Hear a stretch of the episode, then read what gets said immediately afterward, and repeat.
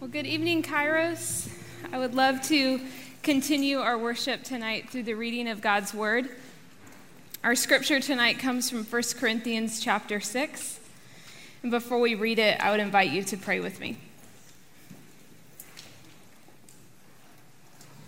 Holy Spirit, would you give us eyes to see and ears to hear? Ears to hear the pain and the hurt and the brokenness in our midst, and ears to hear the gospel that speaks louder than that. Jesus, would you go before us in this text and make a way?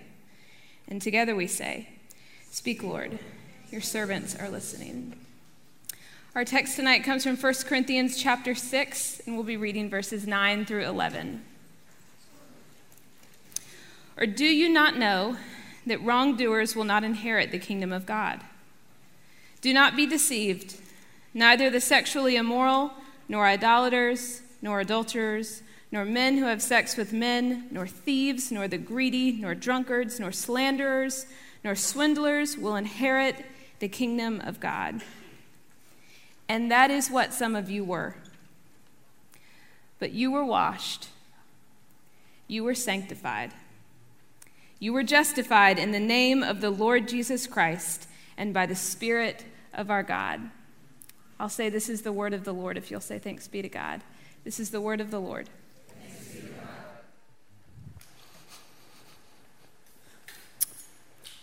I'll say, Bless the Lord. If you'll say, Oh, my soul, bless the Lord. Oh, bless his holy name. We're working on getting those bleachers fixed. Don't worry, they'll be back soon. Well, Kairos, uh, the time has come. I hope I have earned your trust as your pastor to speak with compassion and conviction about same sex attraction. I think you'll agree with me that there are very few issues that we will not courageously confront, thoughtfully consider, and compassionately respond to with relentless prayer and sacrificial love. I hope tonight will be no different, but I know that it will, because it is different. A quick note for faithful attenders and first timers alike I usually love verbal feedback during the talk. In fact, I encourage it and actually need more of it, but not tonight. Tonight, due to the highly sensitive nature of the topic and the hearts of those who are affected by same sex attraction, I humbly ask for your attention and to hold your comments until the end of the service. I've elected to treat directly from a manuscript tonight, and this is to guide the precision of my words and the percussion of my heart that beats and breaks for those who are wrestling with their sexual orientation. As we discuss same sex attraction tonight, I have one special request for all of us. Please check your baggage. Let's all admit together that this can be a deeply personal issue and that it has all affected us in different ways. Right now, there are Christians in this room who have been incredibly hurt by other Christians who have had a very unchristian attitude in response to their own same sex attraction or that of a friend or family member. There are Christians in this room right now who have witnessed the cultural compromise by the Christian community to uphold the biblical sexual ethic when it comes to same sex attraction, relationships, and marriage, and therefore see a great need for Christians to aggressively fight to enforce the Christian sexual ethic in churches and the public square. There are some Christians in this room who have little to no experience with gay people and shrug it off either as a sin that those people out there deal with, or perhaps just think the Bible says a lot of stuff that sounds outdated, and this might be one of those things. There are some here who are also just spiritually curious, who are gay, or who are sympathetic with the LGBTQ community and have only seen Christians represent their God as anti gay, uneducated, bigoted, and homophobic. The good news for all of us in the room is that Jesus, the Son of God, friend of sinners, welcomes us all with full compassion and conviction, full of grace and truth. He invites us to discover his goodness and his grace and to give ear to his invitations and challenges, his mercy and his justice alike. So let's all agree to a ceasefire. Let's acknowledge that our natural posture is often defense. And to see tonight, if not through humility and prayer, we can come together for a kind, thoughtful, articulate conversation, even if you disagree with what's being taught. For those of you who I've had the privilege to pastor and pray with, the ones who relentlessly struggle with what it means to be truly Christian, a child of God, saved, redeemed, a follower of Christ, members of his church family, and yet still find themselves consistently and compulsively attracted to a member of the same sex. This talk is inspired by you, but it is not for you. It is for us, your brothers and your sisters, your mothers and your fathers, your friends and your family, your pastors and your leaders, to understand how we can better be Jesus in the flesh for you and with you. Full of compassion and conviction, how we can celebrate with you when you're victorious, how we can cry with you when you falter, how we can pray for you, what to say, what not to say, and how we can not just see this as something you deal with, but something our entire family will deal with together. Here's what tonight's relationship talk about same sex attraction is not. It is not where I systematically go through every single scripture verse that addresses homosexuality and build a case brick by brick for the historic Orthodox Christian sexual ethic. The view that was affirmed by Jesus himself that sexual intercourse is a gift from God to be enjoyed only in the covenant of marriage between a man and a woman. Not this talk. It's great talk. Um, if you want to listen to a talk like that, uh, here's what I recommend you put in your search browser Controversial Jesus, Jesus in the Gay Community by Jon Tyson, a pastor in New York. Uh, it is an hour and 20 minutes comparing the progressive view of homosexuality to the historical view, and it's done with biblical precision, nuance, pastoral patience, and a humble acknowledgement of both sides of the issue. I highly recommend it. But here's the narrow focus of our talk tonight. This talk is for the person who is made in the image of God. A family member of the person who is made in the image of God, or a friend of the person who is made in the image of God, who says this I'm attracted to members of the same sex. I experience not only a longing for friendship, but I also experience a sexual desire towards my own gender.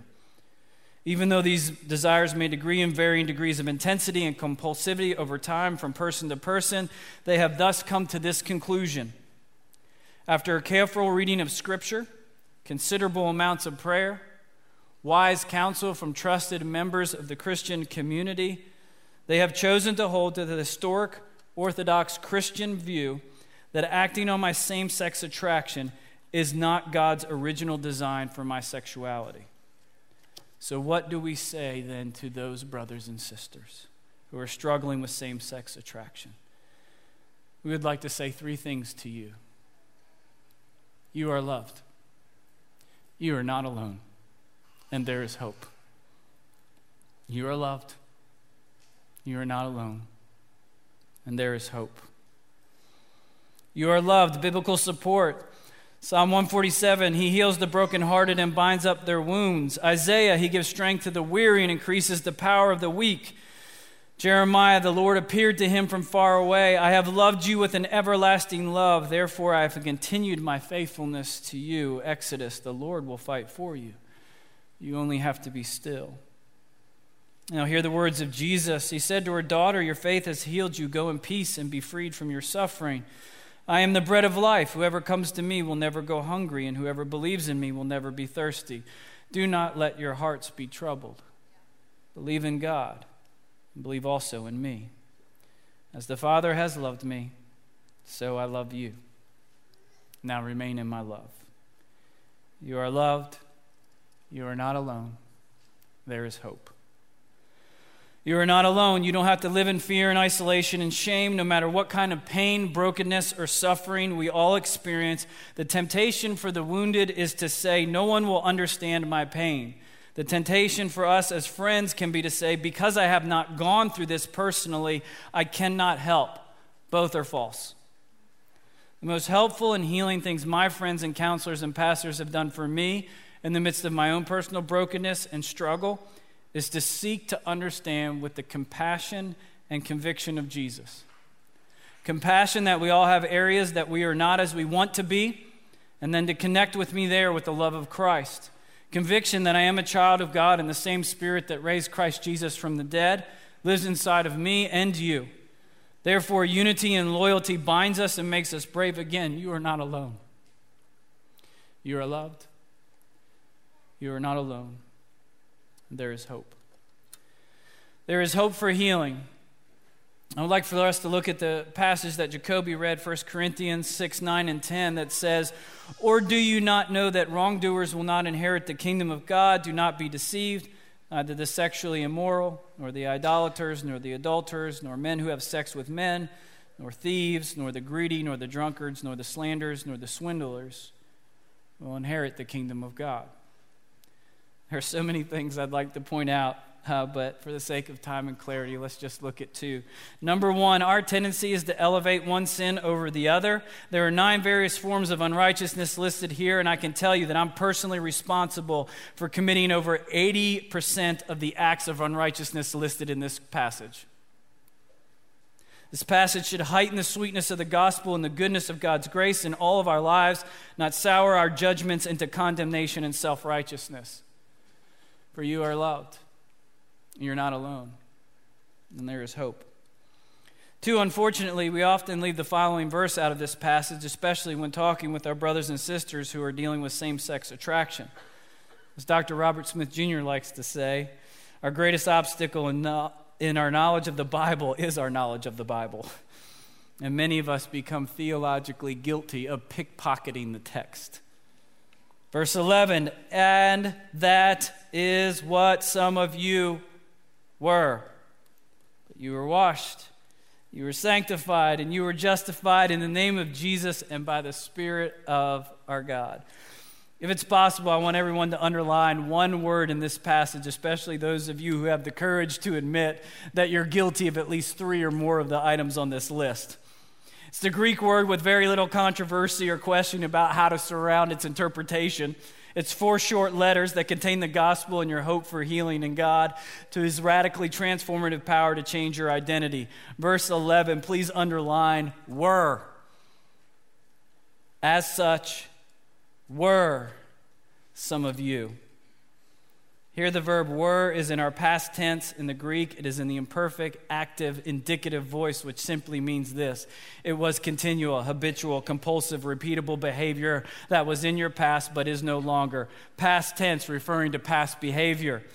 Then we get three more words, and these are in the past tense. But you were washed, you were sanctified, you were justified in the name of the Lord Jesus Christ and by the Spirit of our God. Those three words are, yeah, that took a long time for me to get down. Those three words are past tense in Greek, in the aorist, refers to a once in time, only and forever event that's brought about a fundamental change in our identity. Your identity is not in your brokenness, child of God, but in the beauty He sees you with. Child of God, your identity is not in what you are prone to, but what you were purchased for. Child of God, your identity is not in your orientation, it is in your sanctification. Child of God, your identity is not in your sexual repression or your sexual obsession. It's in God's obsession with making all things new, starting with you. Why we were yet sinners, Christ died for us. You are loved, you are not alone, and there is hope. If we're reading this text accurately, and I believe that we are, the hope here is staggering. Paul is saying that the acts of unrighteousness listed in here were in his congregation and that his members had participated compulsively, habitually, and regularly in the past, but were doing so no longer. As such, were some of you. There is hope for healing. In Christ, there is hope for the sexually immoral to become sexually pure. In Christ, there's hope for the adulterers to learn to honor and commit and loyally love their spouse. In Christ, there's hope for idolaters to put their, one, their worship in the one true God. In Christ, there's hope for the greedy to become generous. In Christ, there's hope for the drunkard to find sobriety, the slanderers to speak graciously and truthfully. In Christ, there's hope for the swindlers to embrace honesty and integrity. And in Christ, there is hope for the homosexual to find hope and healing in Christ. But even as the amen is leaving our lips, our doubt and despair still leaves a bitter aftertaste for some of us, doesn't it? Why? Because all too many of us know that when we fight addictions or compulsions, or have loved ones who have, that not everyone, including Christians, find healing this side of heaven. And such were some of you that many, many of us Christians live in the brutal daily reality of fighting for our behavior to catch up with our identity in Christ. But herein also lies hope. Because you are loved, you are not alone, and there is hope. Hope for suffering, Romans 8, 23 and 25. We ourselves, who have the first fruits of the Spirit, groan inwardly as we eagerly await the adoptions as sons and daughters for the redemption of our bodies. If we hope for what we do not see, we wait for it with patience. Dr. Wesley Hill is a PhD in New Testament studies and assistant professor of New Testament at Trinity School for Ministry in Pennsylvania. Dr. Hill describes in his book, Washed and Waiting Reflections of Christian Faithfulness and Homosexuality, about his personal journey for healing as he struggled with same sex attraction ever since he hit puberty. Raised in a strong Christian home with a fully functioning family unit, Dr. Hill was perplexed with the cause of his same sex attraction. Finally, while at a Christian college, after countless prayers for healing and deliverance, he could bear it no more. Alone, scared, and crumbling on the inside, he risked confiding in one of his professors for the first time in his life about his lifelong struggle. The professor listened graciously and then encouraged him to talk to one of his friends. Listen into Wesley's words of what he remembers most about that conversation. He told me, be spiritually adventurous. I've thought about this on many occasions since that meeting, thought about it more often than I've acted on it, but it has remained with me as a ringing challenge. He said, Don't be afraid to pursue multiple avenues for healing. God has used everything from support groups to therapists to contemplative spiritual directors to guide homosexual Christians towards wholeness. Maybe one or more of those avenues is for you. If God directs you to one, step out on faith. Don't let your background or your commitment to your own tradition make you fearful of joining the adventure the Holy Spirit prepares you for. What healing journey might the Holy Spirit be calling you to embark on tonight? Dr. Hill goes on to describe in his book that there are some of his friends who have found healing and restoration of heterosexual desires and who are now married. He also tells of friends, gay and lesbian, who are in heterosexual marriages and make it work even if they have little or no desire for sexual intercourse and still fight through same sex attraction. And there are some of his gay friends who try to make the marriage work with a member of the opposite sex, only for it to end in divorce. This is what he says. Dr. Hill continues to pray and hope for healing even if it only comes in the resurrection and the full redemption of his body in this earth when Jesus returns. Even if it only comes in the resurrection. Can I just pause and tell you that kind of faith is staggering to me?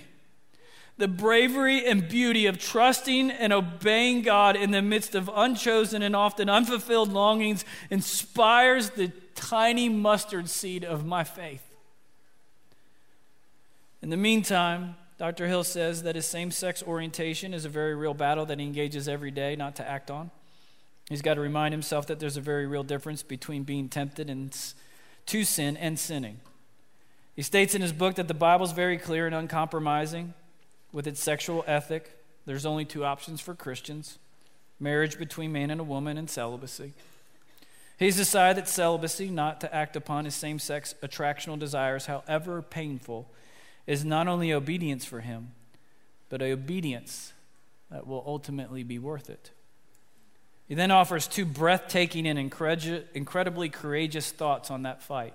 One, wake up every morning and say, I am the beloved of God, and look to the cross, as N.T. Wright suggests, and see the evidence there that I am loved extravagantly and inexorably by the self giving triune God.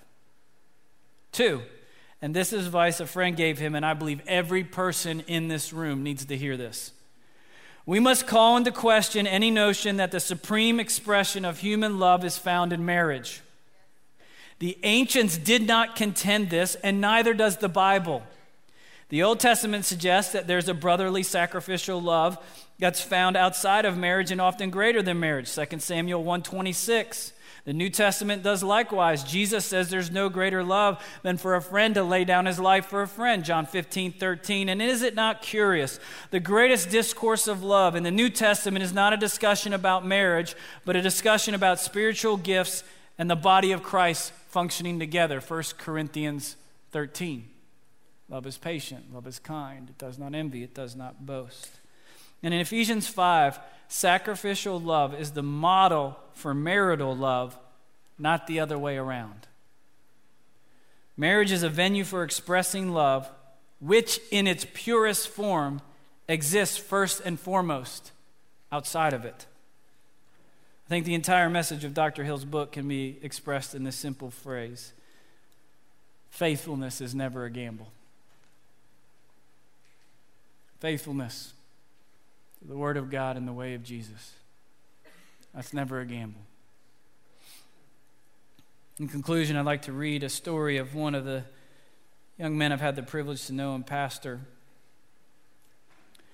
I grew up in a typical Christian family and was very involved in church. As far back as I can remember, my parents and church always made it clear that there were certain people you stayed away from. I was always under the impression that those people were going to hell and there was no reason to be associated with their filth. However, when I hit puberty, I could not seem to stay away from the problem that those people the problem that those people were dealing with because in reality I, I was one of those people. I've dealt with same-sex attraction ever since. I had no one to go for help because everyone around me told me those people went to hell and there was no helping them and we just better ignore them. When college rolled around, I fought with this problem for most of my life, and I hated God because of it. I knew that it was wrong, but I had no way to combat it. I felt like I was alone, and I was damned to live a life that only ended in pain. I turned my back on God, and I hated myself. Despite all that, God never left my side. He was with me in the darkest of times. Not only was He there, He used it to transform me. For me, same sex attraction is part of my story. I have to wake up every day and cry out for my Father to give me strength and perseverance to make it through. I have embraced it, but I refuse to let it define me. It is by the grace of God that I find out who I really am in Him. Sometimes we can't choose our temptations, we can choose how we respond to them. Let me underline what I hope you hear from us as a congregation and as a pastor by using another pastor's words. This was uh, a guy named Gordon um, in Boston speaking to his church about this issue.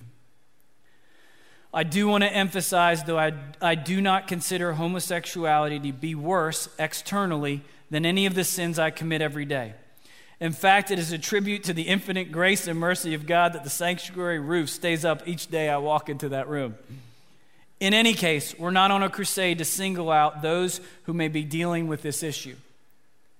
I have no intentions of so stressing it that many of the homosexual guests and visitors who are not interested in changing will feel put off or unwelcome, or at least no more put off and unwelcome than the many materialists who are not yet interested in changing.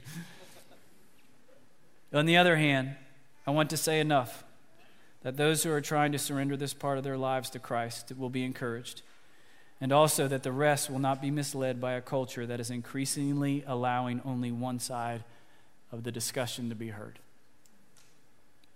Brothers and sisters who are dealing with same sex attraction, we wish to warmly affirm you as you battle with the rest of us in repentance and faith for a lifestyle that honors the Word of God and the way of Jesus. There is room for every kind of background and sinful past among the members of the church of Jesus and the bride of Christ as we learn together the way of repentance and renewed lives. You are loved. You are not alone. And there is hope. Amen. I'd like to take 120 seconds. Just pray and process through what the Lord might be doing in your heart regardless of the subject matter, every time we preach the Bible, we want repentance and renewal. God reveals, we respond. We change the way that we're thinking and we choose to live a different way. This is a great time for anything you need to repent of and renew your covenant vows to Jesus to remember that He holds you in His hand. It's also a time to consider is there a spiritual adventure that the Holy Spirit is inviting you on to find deeper hope and healing.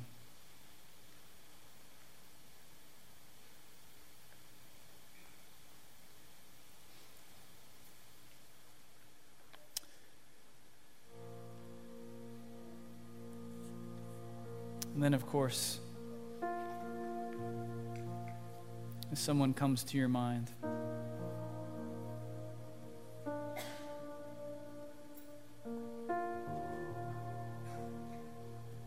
pray that the love of Christ would reach them.